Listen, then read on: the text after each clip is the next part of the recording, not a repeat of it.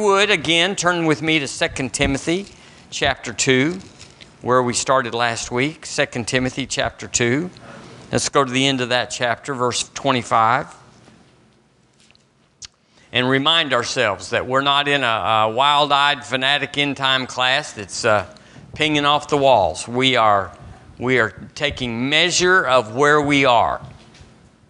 We're taking measure of where we are. Where are you? Well, most people do not know where they are. They're just they're in the days as it's always been. But that's not where we are, is it? Verse 25 says, In meekness, instructing those that oppose themselves. Oh my, that oppose themselves. Do you remember a time that you, looking back, could say, I opposed myself? I was, uh, you were shooting your own foot. In meekness, instructing those that oppose themselves, if God peradventure will give them repentance to the acknowledging of the truth. So the, the truth, the answer is there for all of them right now. But they're opposing the truth. And that they may recover themselves out of the snare of the devil, who are taken captive by him at his will. You know, that's a scary thought, right? This know also that in the last days perilous times shall come. Well, I believe we're there. Amen. Uh, we read it last week, verse 25 in the New Living says, "Gently instruct those who impo- to oppose the, who oppose the truth." So again, we're going to go over why we're why we're going through this.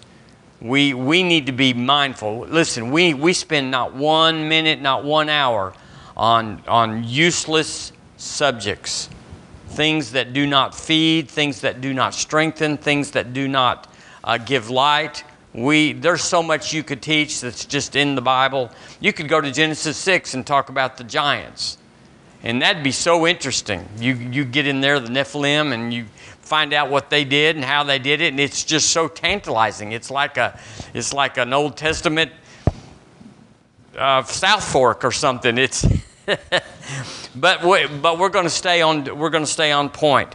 So the purpose of this teaching that we're going to do for a few weeks is not to navigate the end. It's it's not to navigate the end times. It's not to to to change and to strategize where we should be and what we should do. We're not preppers. We don't care if you are, if you store food and, and stuff and make an electric thing at your house, that that is fine. That is good. But that's not what we're about. But we're born again, so we don't have to strategize. We've already, we've already been inoculated with what wins here. The new birth did it. So if you're not if you're if you're not born again, then you better start prepping because it's going to be perilous times are coming. Uh, our purpose is to get answers. We are equipping ourselves not for ourselves, but for others, the backsliders, the religious folks, the the the lost, we're, we're getting, giving them an answer because they oppose themselves. They're, they're majoring on the minors. They're talking, they want to talk about this when they should be talking about their, their condition of their heart. And so uh, we said we're not, we're not doing this to debate. Well, let me write down these facts and figures. I'm going to skip a whole bunch of stuff that's facts and figures. There's lots of ministries. You can go find it. You can find out what they say is, is uh, happening right now. You know, the signs of the second coming are already unfolding. I'm not going to go through those. We're going to just stick with what you need to, to, uh, to help somebody. So we said there's no right or wrong, it's just good news. It's just good news. No, no matter what perspective you come out of this teaching, you always come out, land on the side that this is good news. If you come to a conclusion that it's not good news in some way, you got the wrong conclusion. So we're going to start off tonight to say that we will not be here for the tribulation. That is an adamant belief here. We, we, we do not debate it. We do not wonder about it. We don't, we don't uh, uh, give place to those that says we're, we're going through the tribulation and halfway and midway and quarter way and, and upside down. We are not going to be here for the tribulation. And the reason Uh, it, there's many reasons, but the religion, religion wants us to go through the tribulation, and it's because they want the church to be purified. That's what they'll say. The church needs to be purified because you know the church is bad. The church is wicked. The, the church is bad. Even on our sign out here, you know, I promise you I didn't put the sign up, but even on the sign out there, it said, you know, where God's didn't quit being good, we just quit being grateful. Well, I never quit being grateful. I, I, I don't like to be broad brushed and, and stereotyped and swept in with them. There are those that have not been grateful, but I'm not one of them. God's been good, He is good, and He will be good. So, uh, the, the, the argument of that is the blood of Jesus. Was it not enough to purify the church? Do we need to go through some purification that affects our bodies and our souls when that's not what got redeemed? That's not what got born again. So, what the tribulation is about is Jacob's trouble, not the church's trouble. Did y'all get that? Yes. It's Jacob's trouble. The, the tribulation is not for the church. It's not for the church, it's for the Jews. It's for the unsaved, but it's for the Jews. And so, uh, uh, Jerusalem is the trouble, the trouble that's in the earth. There's more demons and angel activity on Jerusalem, on Mount Moriah, on, on the Temple Mount, than there is in any place on the earth. I've heard it said by people I know that said they went to the Wailing Wall and it was the most demonic activity they had ever experienced.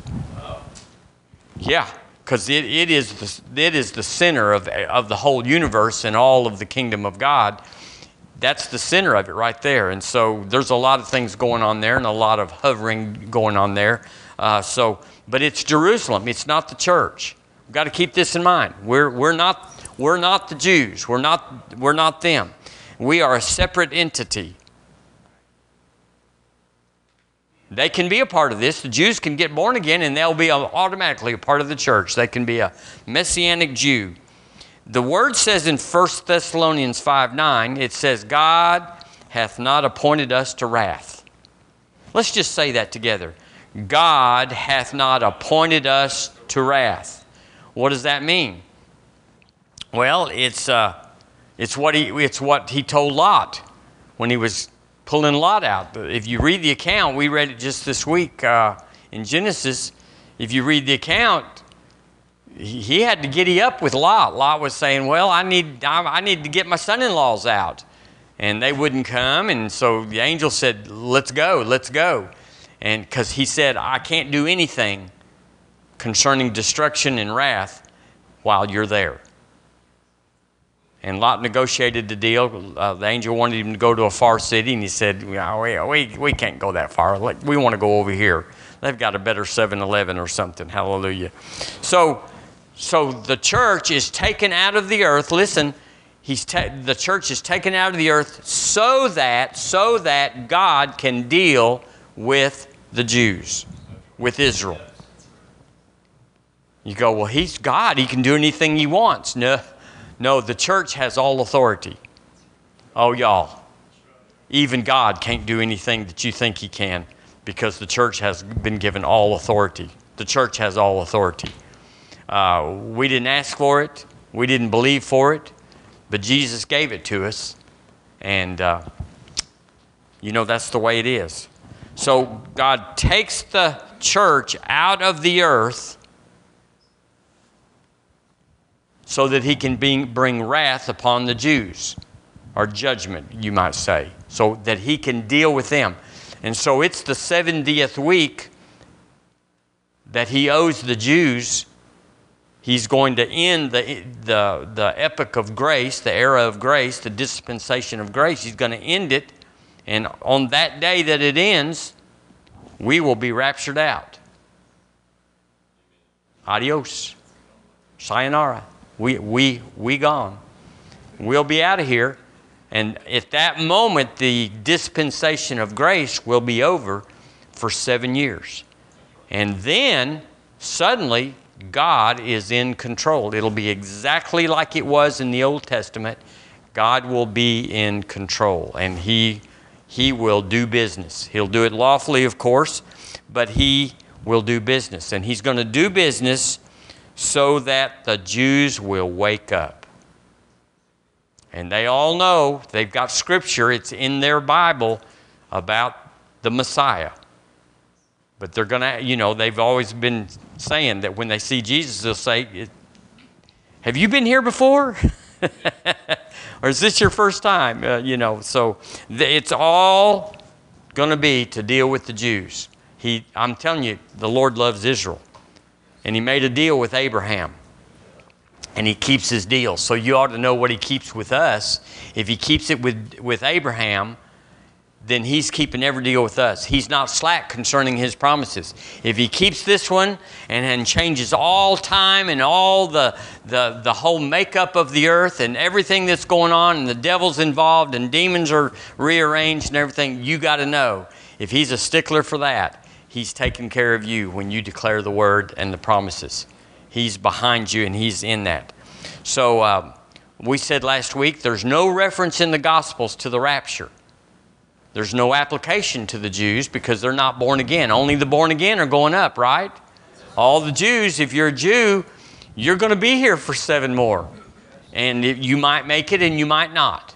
You could get born again during the tribulation and then, and then die and go to heaven, or you might get through the end of it and get born again and get to the end of it and go into the millennial reign, or you might not get born again in the in the tribulation, and uh, you'll be you'll be in the millennial as an unsaved person. It's real. It's really strange, but uh, the rapture is for us, the church. But all of these other folks that are reading the Gospels, those references in Mark, in uh, Matthew 20, uh, 20, in Luke 21, and those references to the end times, they're all talking about the tribulation and the second coming. And so you go, I thought that was the rapture and what's going to happen to us. It's not to the church. Nothing in the Gospels applies to the church because guess what? The church isn't in the Gospels. It, it's, he hid it. It was the mystery. And uh, the, the mystery that was then unfolded, he said, Christ in us, the hope of glory. That was the mystery. So uh, let's, let's turn to, let's see. Well, we won't turn there, but let's see, where should we go? I'll just tell you, Luke 21 36. Yeah, let's turn there. Let's turn to Luke 1 30, 21 36. So here's proof. Here's proof. Here's how we know that this is not the church that it's talking about in Luke 21. He said, Watch ye therefore. So he's talking in a long discourse here. Watch ye therefore, and pray always that ye may be accounted worthy to escape all these things that shall come to pass. Well, what's wrong with that statement? I mean, nothing wrong with it, but, but who's it attended to? None of us are going to be able, have to be accounted worthy did you see that? None of us worthy to escape all these things. I'm already worthy. I'm born again. I don't have to be counted worthy. Yes. Amen? So, this tells you that these verses are for the Jew and for the lost. He said, Watch ye therefore and pray always that ye may be accounted worthy to escape all these things that shall come to pass. Well, amen. That's not us. We don't have to qualify, we've already qualified. Uh, the rapture, I wrote this down. The rapture is the ark taking us out of the way until the tribulation is over. And just like a Lot, so is Noah. The Lord rescued eight righteous souls to escape the wrath of judgment that he had on the earth. He took them out of the way. And the rapture is not an escape, it's taking us out of the way so that He can deal with His people. He loves them so much. Uh, the rapture, as you know, is signless. There's no signs about the, coming of the rapture. All we, ha- but there are five times more signs about the second coming than there is about the first coming. So, so the rapture is signless, but the second coming is very prophetic. It is all over more than anywhere else. It's, it's all in there, very much prophesied. But we know that the second coming is about seven years after the rapture. So if we can see the signs that are happening in the second coming, if we can see them evidenced, we can count back seven years and say it'll happen just like the word says. So that, that's the key right there is you, you look at the signs, they're seven years away no matter when the rapture takes. Those, those signs will be lined up, it'll be over in seven years. So the Ezekiel 38 war is, uh, it happens right after the rapture.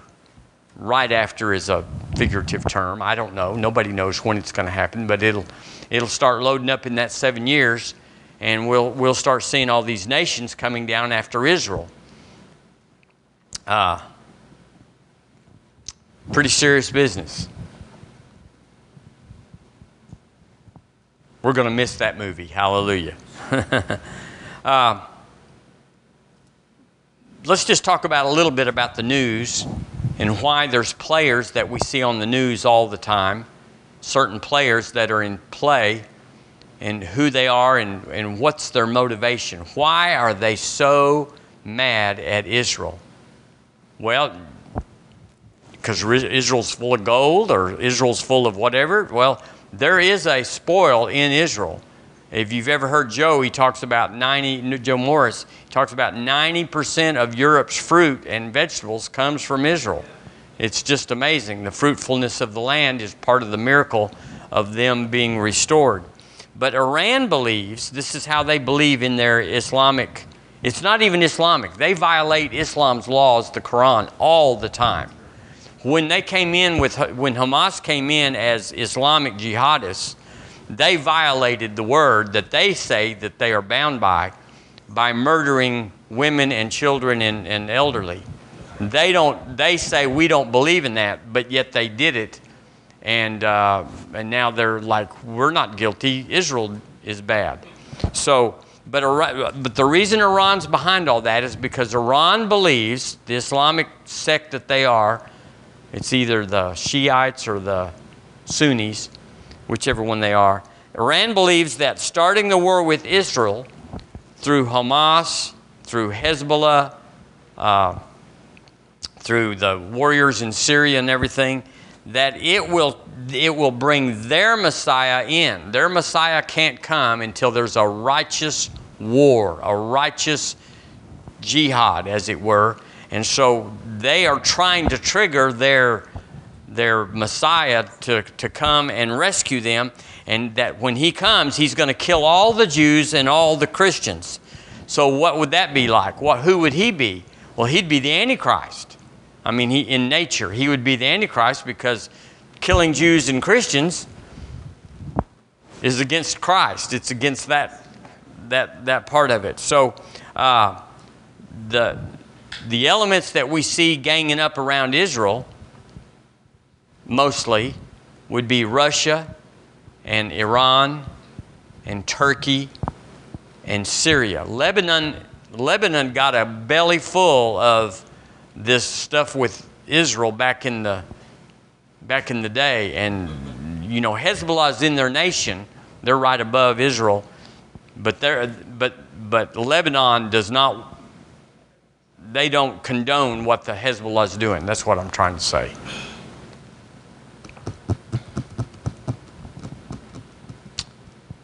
So, pretty much, I think, and I've read, I don't, you know, I only know what I read and, and what I study, but I believe Israel, this is pretty much how it's going to be till the end. Is Israel, Israel's going to be in, under siege. Uh, we won't see uh, peaceful days and peaceful nights anymore for Israel. They, they, re- they refuse their Messiah, and uh, there's consequences to not having Jesus in your life. And God's not punishing them, but I'm just saying they're, they're not under his delivering tent. Uh, two things they want to do, two things that Iran wants to do. They want to rescue the Palestinians and they want to take Jerusalem back.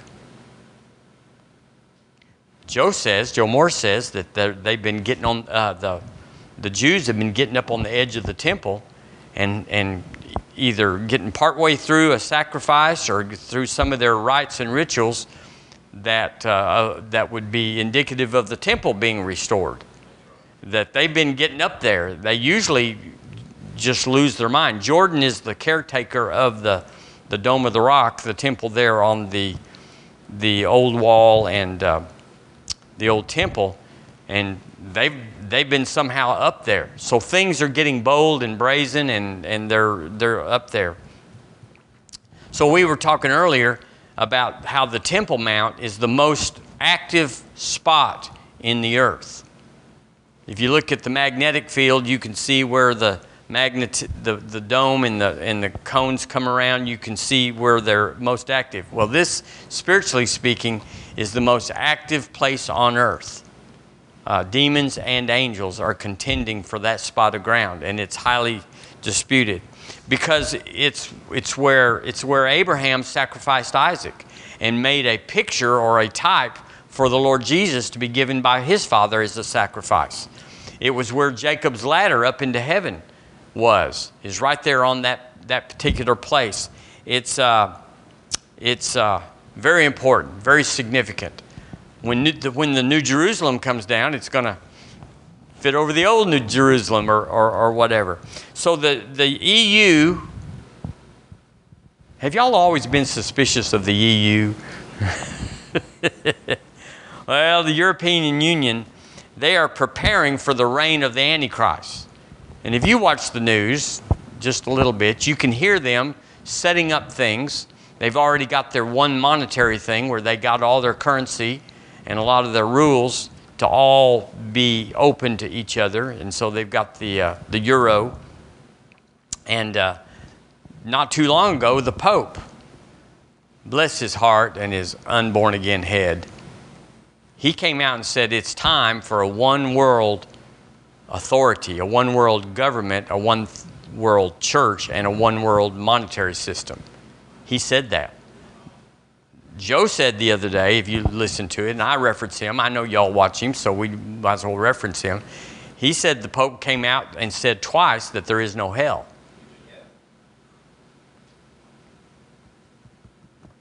There's some serious stuff going on over there.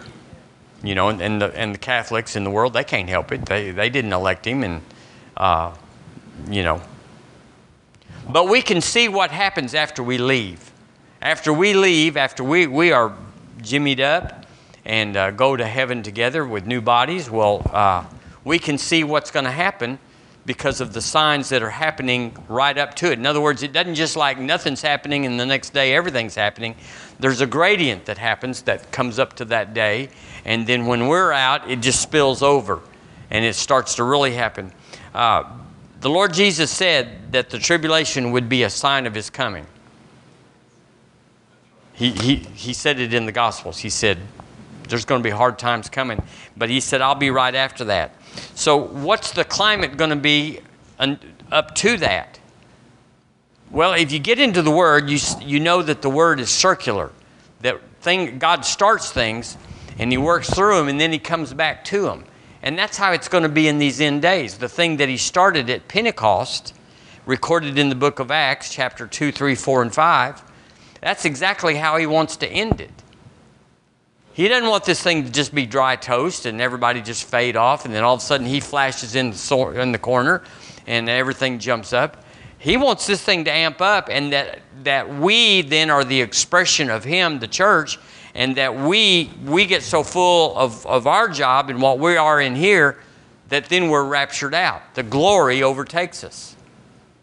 So it's not so right now we're seeing the church go through a dead spot, a dry spot. Uh, maybe the driest spot's ever been, although the uh, what was that? What was that period of time called before the Dark Ages? Yes, ma'am. Thank you. That was a that was a hard time, and then the Lord came back and He started Azusa, and sparked everything and got everything going. Uh, Luke chapter 21. Would you turn there? Are you, are you close to that? Let's go to chapter 21. Let's look in verse 24.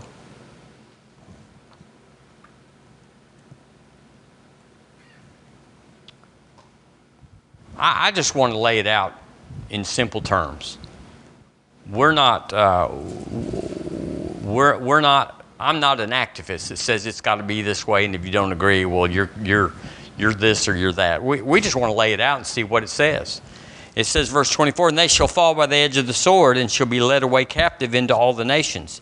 And Jerusalem shall be trodden down of the Gentiles time, until the time of the Gentiles be fulfilled. Well, so we, we see that happen.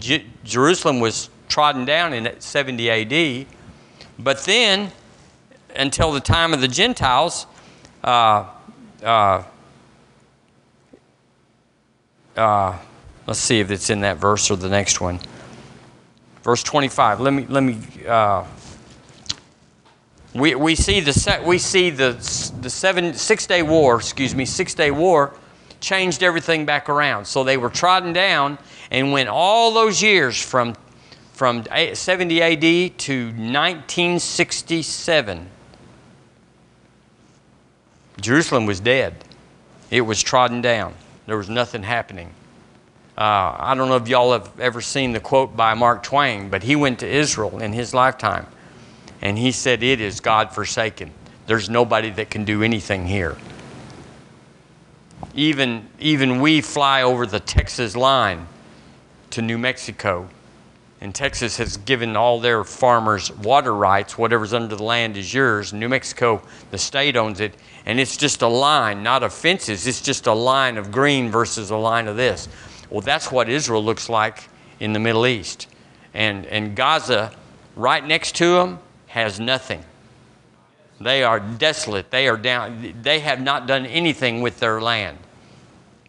And they're all mad because they have sorry land. Let's see, verse 20, I think 29. Let's look in verse 29. And he spake unto them a parable Behold, the fig tree and all the trees. So that is a type of the nations. And the fig tree then would be the tree of Israel. When they now shoot forth, ye see and know of your own selves that summer now, is now nigh at hand. So likewise, ye, when you see these things come to pass, know ye that the kingdom of God is nigh at hand. Uh, verily I say unto you, this generation shall not pass away till all be fulfilled. Heaven and earth shall pass away, but my words shall not pass away. So here he says it. He's not talking about the rapture, he's talking about the second coming, talking about the tribulation and the second coming, but he's talking about Israel. And he makes this, this tremendous statement, which puts the timepiece of, of what we can look for. It's not the church. What the church does or doesn't do doesn't matter in the timing of the Lord. You can't, you can't mark anything by what the church is doing. But he said Israel is absolute. So when Israel is made a nation in 1948, and Jerusalem was won back in 1967. He said, You'll know. That generation will see the end. So it, it perks us up. In 1947, nobody was looking. In 1966, nobody was looking. But after that Six Day War, all of a sudden, everything, all the pieces of the puzzle were put in place. And we know. We know now. We don't know the day or the hour, but we certainly know the season. And so we look at these things. Um, people don't like it that you think you know when Jesus is coming back. I don't know if y'all ever noticed that. If you've ever said, you know, he's, Jesus is coming, ah, and they just start growling and carrying on, and, and uh, uh, it, it bothers them if you think you know the time of his coming. But we do. And I love it where the Lord Jesus was going through wherever it was, and demons were saying, Have you come to torment us before the time? Yeah, the Gadarenes, that was one place for sure.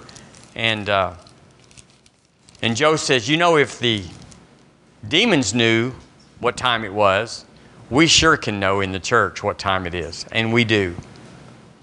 But it's just like the ark. Noah was building on it a hundred years, preaching every day. He was a preacher of righteousness. So he wasn't just a carpenter. He was declaring the word of the Lord, repent. And he he got no buyers. And then the Lord shut the door and it started raining. That's how it'll be. And the word says, the Lord Jesus says, it'll be as in the day of Noah. So we're dealing with the end of the church age. The end of the church age. It won't be the same, but we won't be here to notice. It'll be the same until we're gone. So we will never know the end of the church age. At the moment of that, we'll be gone. Uh, but it, it, it'll revert instantly to Old Testament authority. Of course, the people that are here won't know the difference because they weren't in the church age or they'd been born again. And so they, they, it'll be the same as, as regular life, but then God will be in charge. And He will do, it won't be just as the currents and the temperatures and the cold fronts, and the, it, will be as He ordains and He will take charge. Uh, when that church age is over, there will be seven years of Old Testament authority. It'll be exactly as it was in the Old Testament. Uh, God was in control. So God was in control and He gave it to Adam. Adam submitted himself to the devil, and the devil was in control. The devil had control for 2,000 years, and Jesus won it back legally and lawfully.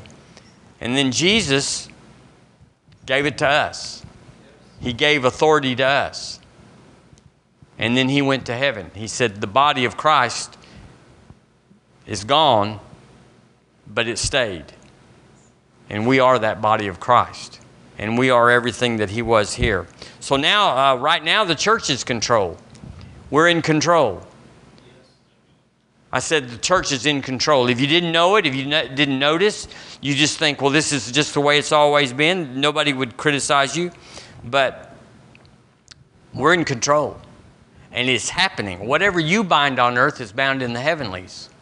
Whatever you loose on earth is loosed in the heavenlies. What things soever you desire when you pray, believe you receive them, and ye shall have them. That's control. Say to the mountain, Be thou removed, mountain be thou cast in sea, and does not doubt in his heart, but believes those things which he saith shall come to pass. He shall have. That's control.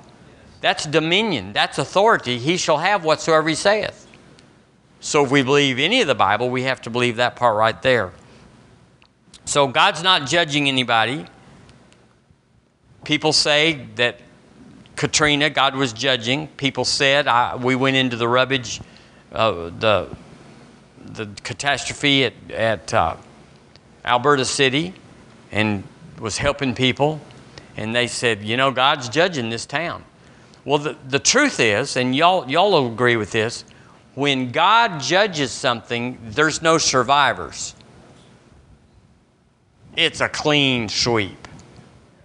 When he's done, when Noah closed the door and, and the, the, eight, the eight boys and girls lifted up on the water, there wasn't anybody to say, Have a nice trip.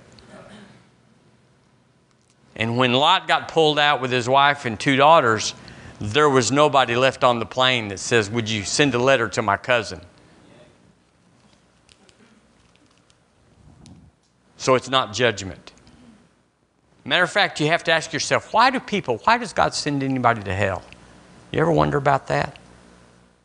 Well, there's obvious reasons. They're not righteous, so they can't go to heaven. So the default is some, somewhere. But why did God have to put them in hell? Uh, if they are not incarcerated because they're, they're bodiless, they're disemboweled or disembodied beings, and they're evil, they're not born again, they're unrighteous, they're, they're of their father, the devil. If they're not incarcerated and put into a place and they begin to operate in their bodiless form as gods, as little gods, then they'll murder everything. Because there'll be no law, there'll be no nothing. We, we restrain lawlessness in this city, in this country. We, We, our presence, what we do and what we say, is restraining. You think, well, they're just nice people. They're not nice people. They're just restrained. They're restrained by our words, they're restrained by our presence. But if people were not sent to hell, they would be free to roam and go where they pleased, which is what demons do now. It's what angels do now. So God puts people in hell to protect us. They can't come back and get us. They can't come back and be a hitman on our lives. Would you turn to, Col- to Colossians? We got just a few minutes here. Let's turn to Colossians. I hope you're not disappointed. Uh, we will get into some more details later on, but right now, just laying a foundation for why we should even know these things, why we should understand them, because people out there have a lot of questions and they're based on a lot of clever devices, clever conclusions. And if you don't know the principle under it, the foundation under it, it'll hurt you. I remember when I was in the Baptist church, I read a book uh, by uh, Daniken, and it was about it was it, it was a fact book, but he he took the scripture where it says, "Let us make man in our own image," and he said, and he he made an argument against the Trinity and against Christianity, and I I was 14 or 15 or something and I, I was swallowing it. It's like, this is true. This is wow. But I went to my pastor, and he straightened it all out for me. And that's what you got to do. You got to be straightened out before we ever go into the lion's den so that we just take lion, lions captive. Hallelujah. Colossians chapter 2, verse 14 says, says, says, 2.14. Blotting out the handwriting. Here, here's the question. Uh, well, I'll read the verse first. Blotting out the handwriting of ordinances that was against us. So, why was the crucifixion enough? Was it really enough? It was most of it, but it wasn't all of it. This verse says, when he went into the into the pit, let's see, well, that's verse 15. Blotting out the handwriting of ordinances that was against us, which was contrary to us, and took it out of the way, nailing it to his cross. So there, there is the crucifixion. And having spoiled principalities and powers. Where did he do that? Well, he did that in the bowels of the earth, didn't he? He made a show of them openly, triumphing over them publicly. Uh,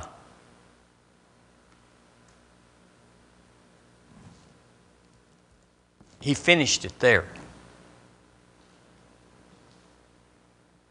And doesn't the word say that he went and preached to the captives that had been held? They had never had Jesus preach to them, but they were the righteous dead. He went and preached to them and then took them to heaven. Because no one, no one goes to heaven without Jesus. It doesn't matter when you were born, what time you were in, what region you, you, you know, or whatever. No one goes. So he had to go to the, to the righteous dead and preached to them, and they all got born again and they all went to heaven. It's kind of interesting how it all works out, and that God was so smart that He worked all of this out for us. So He finished it off in the three days that it was in the bowels of the earth.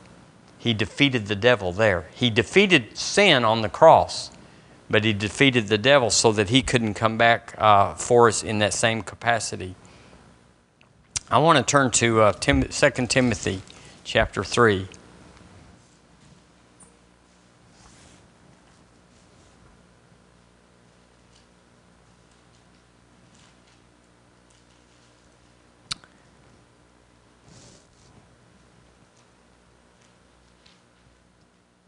So there's no qualifying that's necessary for us to be raptured out.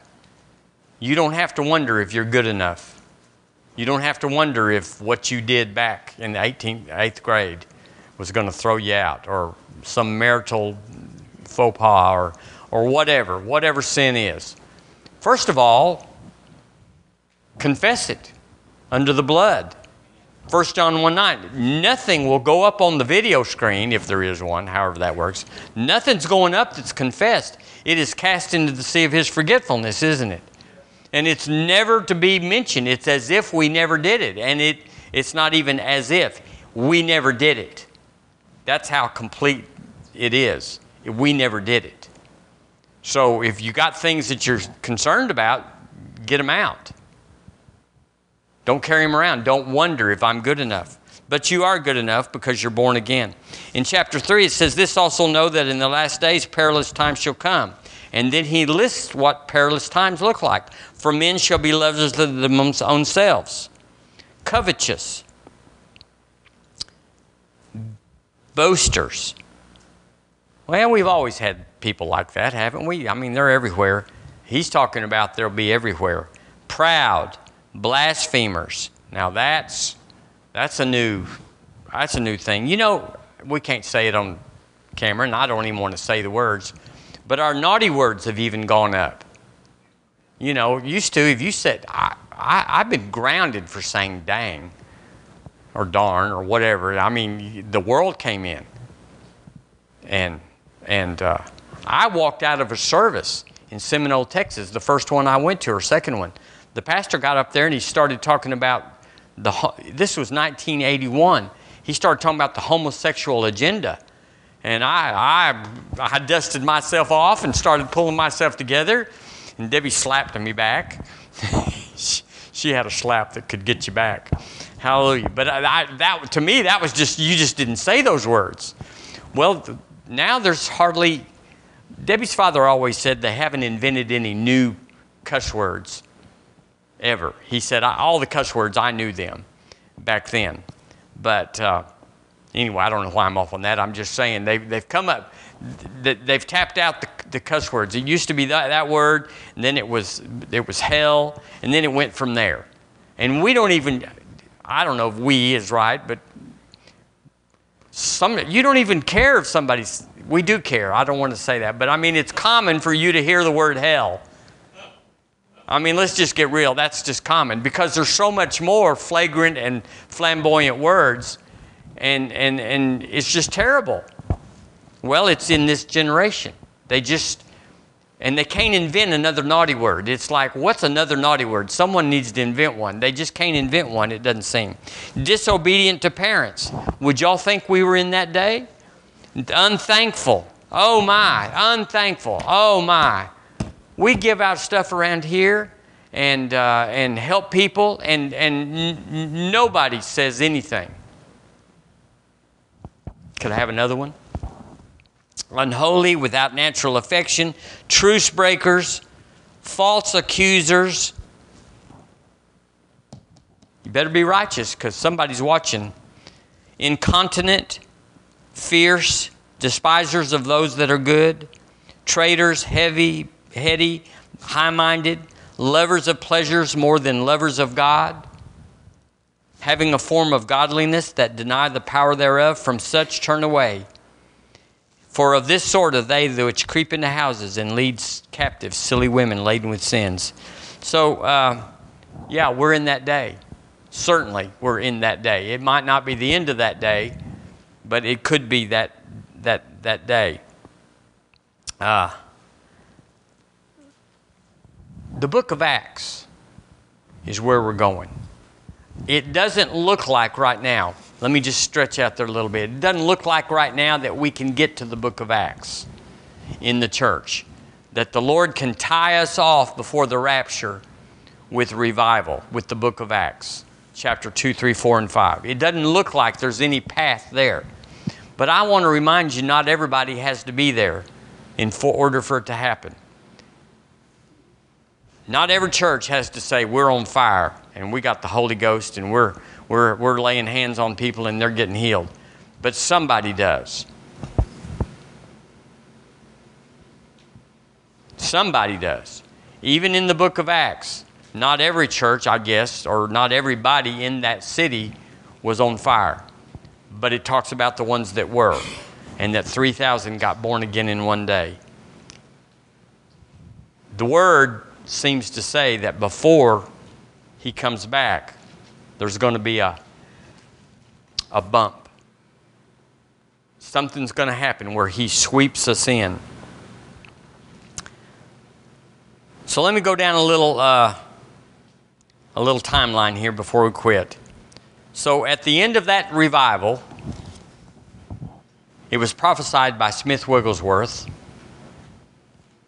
It's, it's, in, it's in the it's in the Gospels, not well, it's not in the Gospels, but it's in there. It implies that we're going to have a revival, and after that, we're going to have the rapture. Y'all, it's going to be so cool. I, I know you might think that it's going to be a long ways up because it's a long ways up, but the word says a blink of an eye, which is a tenth of a second. Then, then they're going to have the tribulation. Then the second coming. Jesus is going to come. We're going to come with him. And then we're going to have the millennial reign. And that's where I want to go in this, is talk about what's going to happen then, the millennial reign. It's going to be so good that we get to be in this generation. We are the exception generation, the generation that never dies. We're the only people. It's accounted once and for all for man to die, but not us. We're going to be in that. And so at the end of the millennial, Satan's going to be released. He's going to rally all his rebels and all he's going to gather up his stuff. God's going to deal with him. We know how that turns out. And then God moves heaven down to earth. Let me tell y'all, God likes the earth. He likes this place, and all the things about the the uh, the uh, the uh, climate people that we're all going to burn up our earth and deplete it and everything. Let me just tell you, the Lord has got plenty here, and He's going to take care of it.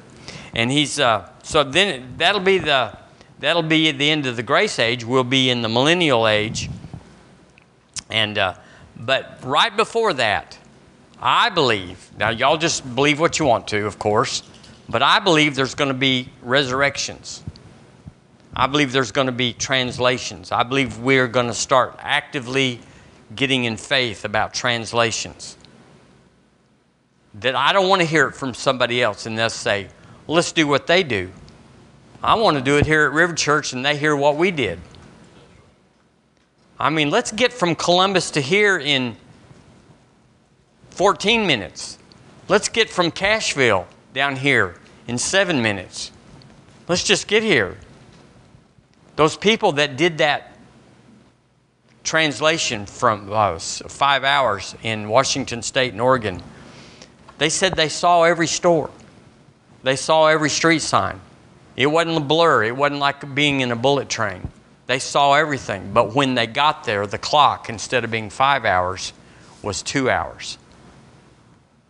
They saw everything. They tasted every cookie, they drank every Coke. Everything was the same, but the time wasn't there.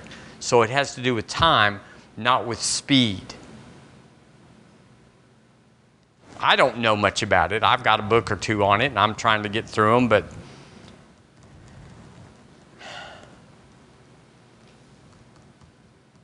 there's going to be, I read this, that there's going to be a glory on people that fades over from the age we're going into, the millennial age, the, the, the, seven years where we will be out of the world, but into the millennial age where we have those resurrected bodies.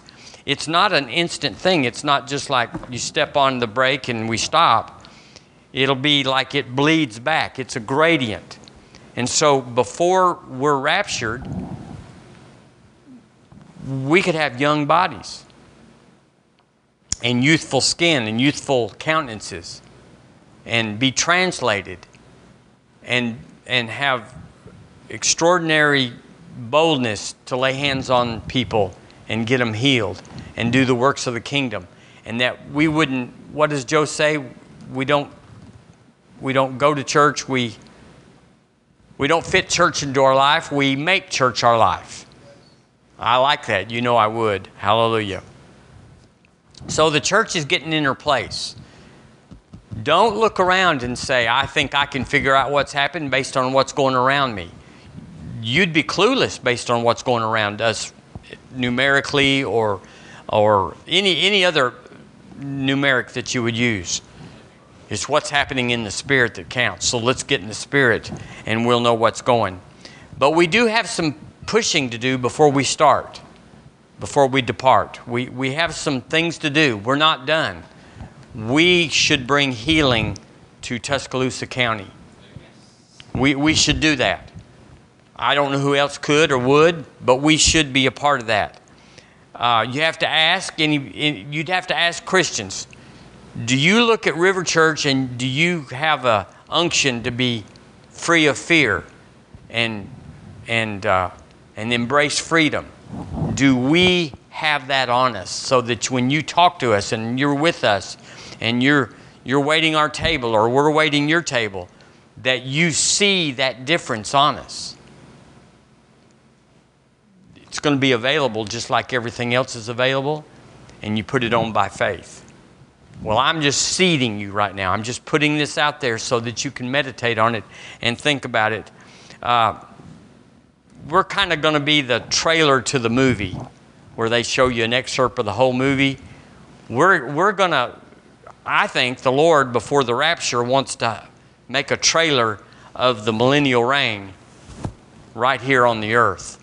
That it's not just we went along in the age of grace and we stopped and then we were raptured out.